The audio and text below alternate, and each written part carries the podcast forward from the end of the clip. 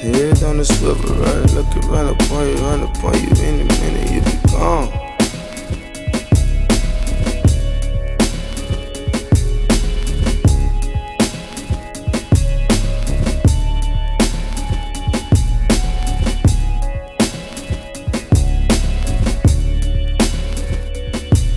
Yeah. Nigga, keep your head on the swivel. Trouble lurking round the corner. Run up on you any minute, you'll be gone. I know niggas dead out of desperation. R.I.P. my nigga Allen. Damn, I wish you would've stayed at home. Learn to make the best out of shitty situation. No complaining, no more Xan. I leave the medicine alone. Dog, I swear to God that I'm changing for the better. Fuck whoever got the nerve to try to tell me that I'm wrong. I done made it up. Я тут что заметил? Когда человеку нехуй делать, время может тянуться как бесконечно долго, так и пролетать по часу за буквально секунду.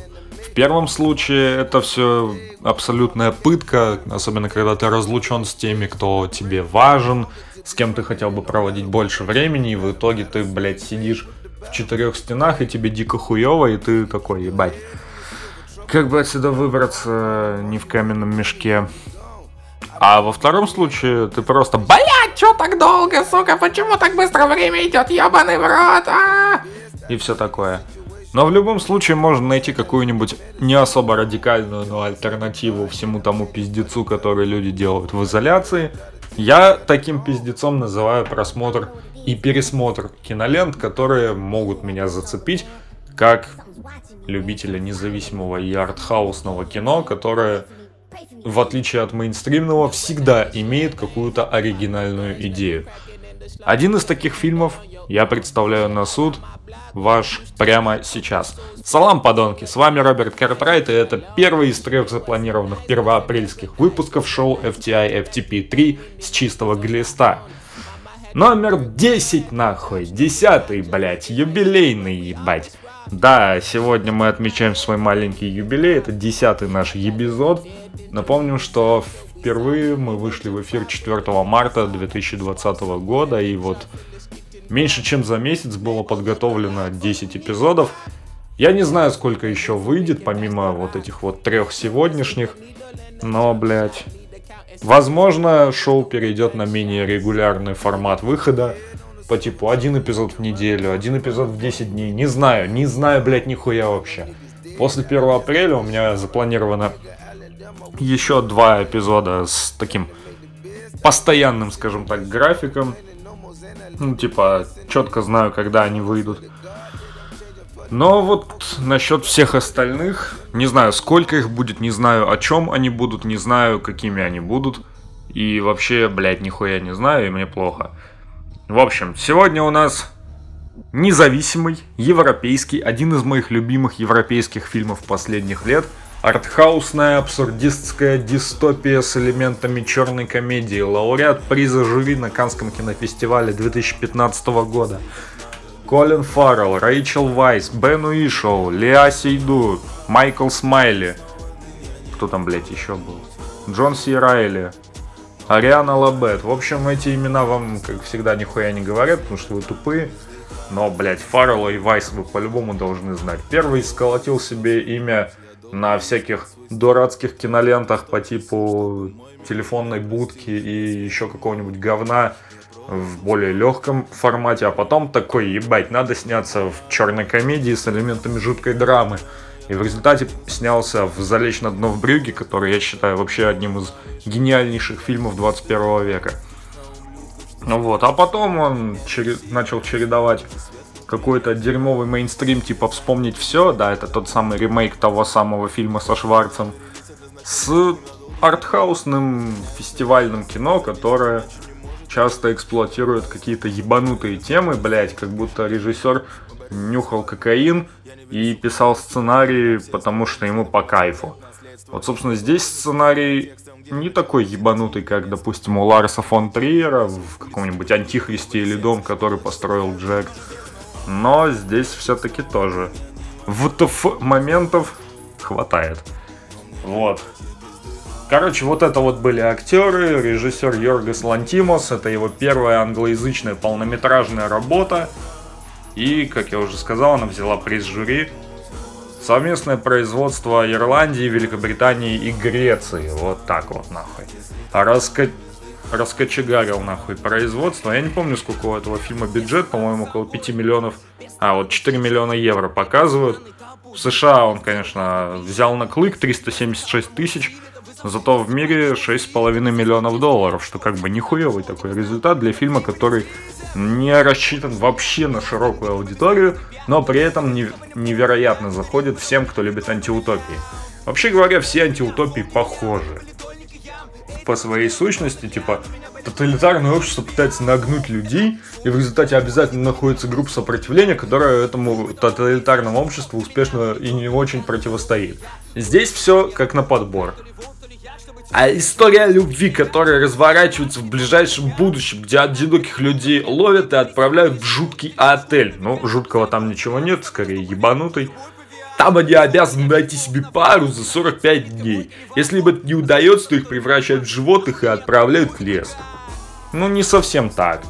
Типа, одиноким быть западло, это знают все современные школьницы, которые находят себе ёбарей лет за 30, еще когда им наступает 14. И, короче, да, потому что в эпоху Тиндера и ТикТока, блядь, быть одиноким вообще как-то не камильфо.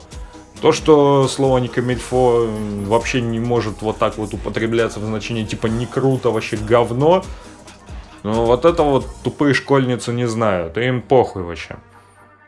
Вот, но все остальное в целом правильно здесь сказано, типа при заселении ты выбираешь... В какое животное тебя превратят, если ты обосрешься в течение 45 дней, не найдя себе пару, возможно, на всю оставшуюся жизнь, а там как пойдет, то тебя превратят в какую-то зверюшку. Типа, большинство людей выбирает собак, потому что они тупые. Нет, не собаки, а люди. Собаки вообще умные в основном. Такие, собака, сука, личность, как говорилось в криминальном чтиве. Вот. Персонаж Фаррелла, которого зовут, по-моему, Дэвид. Вообще, ладно, это чуть позже. Он выбирает себе в животное, угадайте кого? Подсказка, название фильма. А, вы уже тупые все забыли. Короче, он выбрал лобстера, потому что это заебись. И он заселяется в отель со своим братом. Ну как с братом? Скорее с его новой, блядь, инкарнацией в виде собаки. Да, он тут лоханулся, конечно, за пару лет до...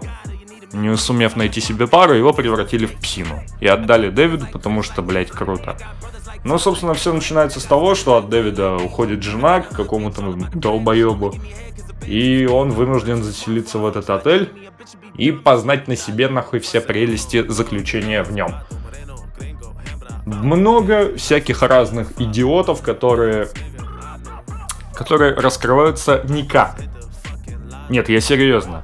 В фильме участвуют несколько весьма известных актеров, которые согласились сыграть у Лантимоса за копеечный гонорар. Но при этом они играют абсолютно нераскрытых персонажей. Да и вообще, все как на подбор шаблоны. По типу... вот героиня Джессики Барден, которую вы наверняка знаете по сериалу «Конец ёбаного мира». Ну, собственно, только по нему и знать, потому что она больше нигде особо не светилась. Она сыграла женщину с кровоточащим носом. Особенность которой заключается в том, что у нее постоянно идет носом кровь.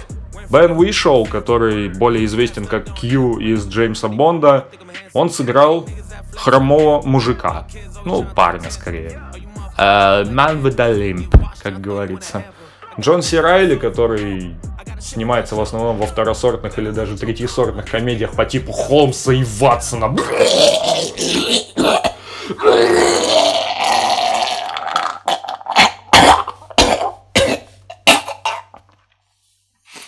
Вот такая вот у меня реакция была на этот фильм.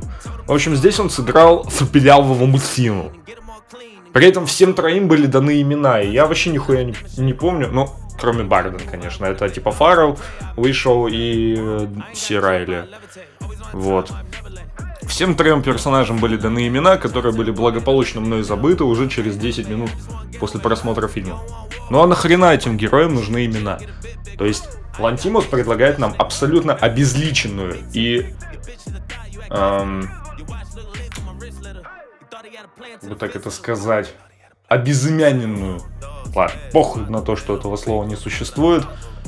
В общем, Люди шаблоны, люди характеристики, люди, которые больше запоминаются как, например, бессердечная женщина или женщина, которая любила сдобное печенье, близорукая женщина, главный герой, хромой чувак, супелявый чувак.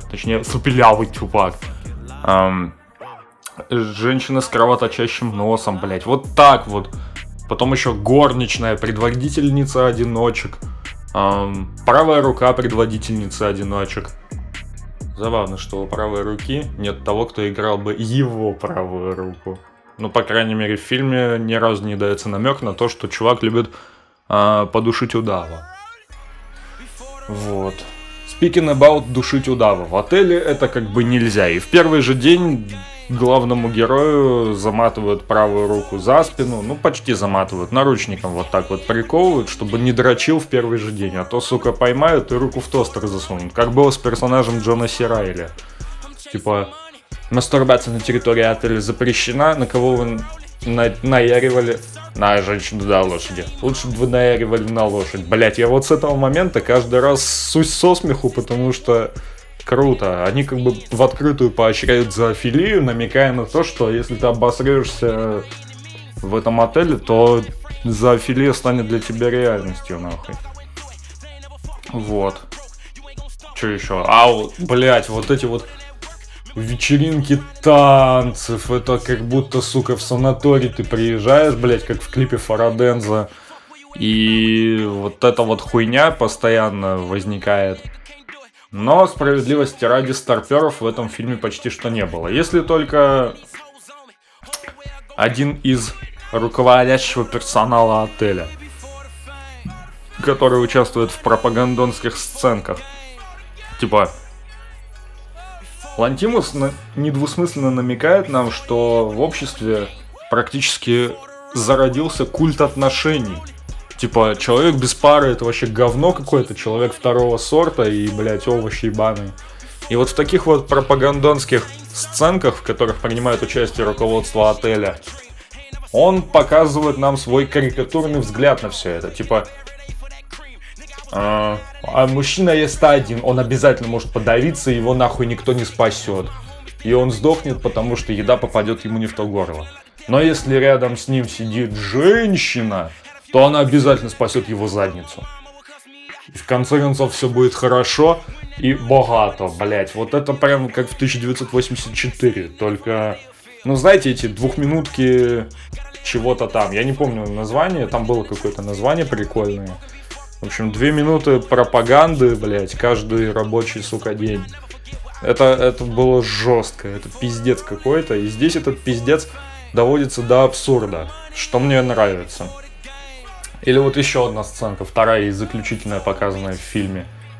Если женщина идет по улице одна, то ее обязательно может кто-нибудь выебать прямо на улице.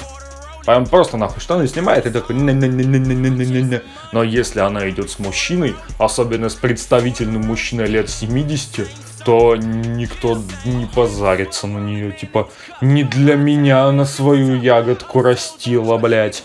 И все такое. В общем, такая вот пропаганда вкупе с охотой на одиночек, в которой лучше всего себя проявляет, естественно, бессердечная женщина, которая на какой-то период времени становится таки объектом ухаживания главного героя, но поскольку он проебывается жестко, демонстрируя ей то, что он все-таки не бессердечный, она раскрывает его план. Ну, блять, это было очевидно, что... Долго такой тандем не просуществует, это все-таки не Галкин, Пугачева, блядь. Хотя, в принципе, похоже. В общем, это один из самых ВТФшных и угарных моментов фильма. Типа, это как будто один большой сеанс игры в покер. Например, я подавилась оливкой в мартини, блядь. Что ты будешь делать? А ничего я не буду делать, я просто буду сидеть и смотреть, потому что мне насрать. Мне вот вообще на все, блядь, до пизды. Я буду сидеть, нахуй, в джакузи и смотреть на тебя, как ты там, нахуй, пытаешься задыхаться. По-настоящему или нет, мне до пизды. Сдохнешь и ладно. Ты мне подходишь. И вот так вот начинаются их отношения. Или когда, допустим, ты ее трахаешь, и ты не должен издавать никаких звуков, потому что... У тебя что, ко мне чувства? Ты чё, говно, сука? И все такое. Ну или ты не должен реагировать даже на самый лютый пиздец, который происходит по ее вине. Потому что ты должен быть бессердечным, чтобы быть с ней. Но как раз таки на этом главный герой и проебался. Ну да ладно, спойлеров тут не будет, потому что все классно. Ну и конечно, рано или поздно ГГ должен был съебаться из этого отеля и примкнуть к одиночкам, потому что, блять, это канон нахуй. Главный герой поначалу ишачит на корпорацию, которая является олицетворением зла, но постепенно под гнетом обстоятельств его взгляды меняются, и он примыкает к сопротивлению. Да, это тоже Лантимос взял из классических и не только антиутопий, но все-таки это сделано талантливо. Хотя почему все-таки? Это реально сделано талантливо. Вся вторая часть фильма, посвященная заключению, ну как заключению, сотрудничеству с одиночками, сопряженная с вылазками в город под прикрытием, так называемым. И все это происходит при пособничестве горничной из отеля. Ой, спойлер, да похуй, вообще понятно было, что она тоже из наших, как говорится. Вот, все это напоминает какой-то театр абсурда. Типа в обществе, вот в нормальном вот таком вот обществе запрещены какие-либо отношения, романтические, сексуальные, вообще похуй на все это. Типа, вы живете в обществе, общиной так называемой, но при этом клеймите себя одиночками. Где логика? Причем все это подается на максимально серьезных щах, что вызывает дикую истерику, потому что, блядь, ну это идиотизм чистой воды. И главный герой это понимает, и он принимает их правила и вступает в игру. Потому что понимает, что ход в город ему заказан, там его быстренько направят обратно в отель. Потом, или вообще превратят в зверюшку, сразу же, без суда и следствия. В отель ему тоже дорога заказана. Он оттуда съебался, при этом, по сути, предав все принципы отеля. А вот к одиночкам это остается единственный вариант. Но вот все это вот три стула и все с хуями, потому что это то самое общество, на которое больно сильно начинает походить наше, и в таком обществе инакомыслящим не место. Люди иных взглядов вообще достаточно быстро становятся ничем для таких обществ. Прожует и выплюнет, блядь, одним ублюдком больше, одним меньше. И все такое. В общем-то, все это очень странно и очень ненормально. И то, что сотрудничество главного героя с одиночками не получится нормальным, это тоже как бы понятно с первых же минут. Особенно, когда лидера-одиночек играет Леа Сейду. Зачем ты нацепила на тебя все... Блять. Зачем ты нацепила на себя все это? Тебе гораздо лучше выглядеть вообще без одежды. Ну прям совсем-совсем. Как на той фотосессии для какого-то журнала, блядь. Вот. Ну и, конечно же, главный герой там находит свою любовь суженую, блядь. И влюбляется в нее. И это, получается, одно из самых красивых сотрудничеств вообще во всем фильме, блядь. Я прям кайфовал с этой ебанутой парочки. Особенно в одной из сцен в городе, когда она ушла по магазинам, а он такой, блядь, полиция идет, сука. Сэр, где ваша жена? А она ушла по магазинам. А куда? А хуй знает. И все такое. И все это очень забавно. Но, как известно, за все надо платить. Тайное всегда становится явным, а финал вообще просто взрывает мозг. Я, когда смотрел в первый раз, я вообще не понял, нахрена они туда пошли, нахрена они все это делают, нахрена ему что-то там, какие-то вещи. А потом такой, так, стоп, минуточку, блядь, ты что делаешь, ты что, сука, творишь, не надо, мать твою. И вот этот вот открытый финал, который ты додумываешь сам за сценаристов, которые решили, похуй, и так сойдет.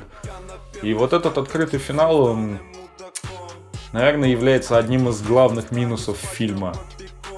но одновременно является еще одним его плюсом. Помимо отличной съемки, без использования электрического освещения, ну, за исключением некоторых ночных сцен, по-настоящему самобытного антиутопического сценария, массы бреда, творящегося вокруг на серьезных щах, отличной актерской игры, никто не фальшивил, серьезно, даже вот всякие фоновые персонажи, они не фальшивят, и это действительно охуенно. Ну и Лантимос открылся для меня как режиссер именно этим фильмом, и я, наверное, за все то время, пока у нас карантин и дистанционное обучение, я посмотрю что-нибудь из его лент, не знаю, зайдет ли мне что-нибудь так сильно, как зашел «Лобстер», которому я сходу могу поставить 9 баллов из 10. Но все может быть, ребятушки. Вообще, стоит ли жить в таком обществе, которое настолько сильно плюет на тебя? Или гораздо лучше просто сидеть и смотреть в пустоту, зная, что свет в конце туннеля ты никогда не увидишь? Вот такие вот мысли у меня на горшке без штанов. Да, я записываю этот выпуск на горшке без штанов. И мне круто, и мне похуй, потому что я пока что свободен ментально, а значит свободен целиком. Вот бы самому в это поверить. Ну да ладно, на этом, пожалуй, все. С вами был Роберт Картрайт и шоу FTI FTP3 с чистого глиста. 1 апреля. Никому не верю. Стоп, снято.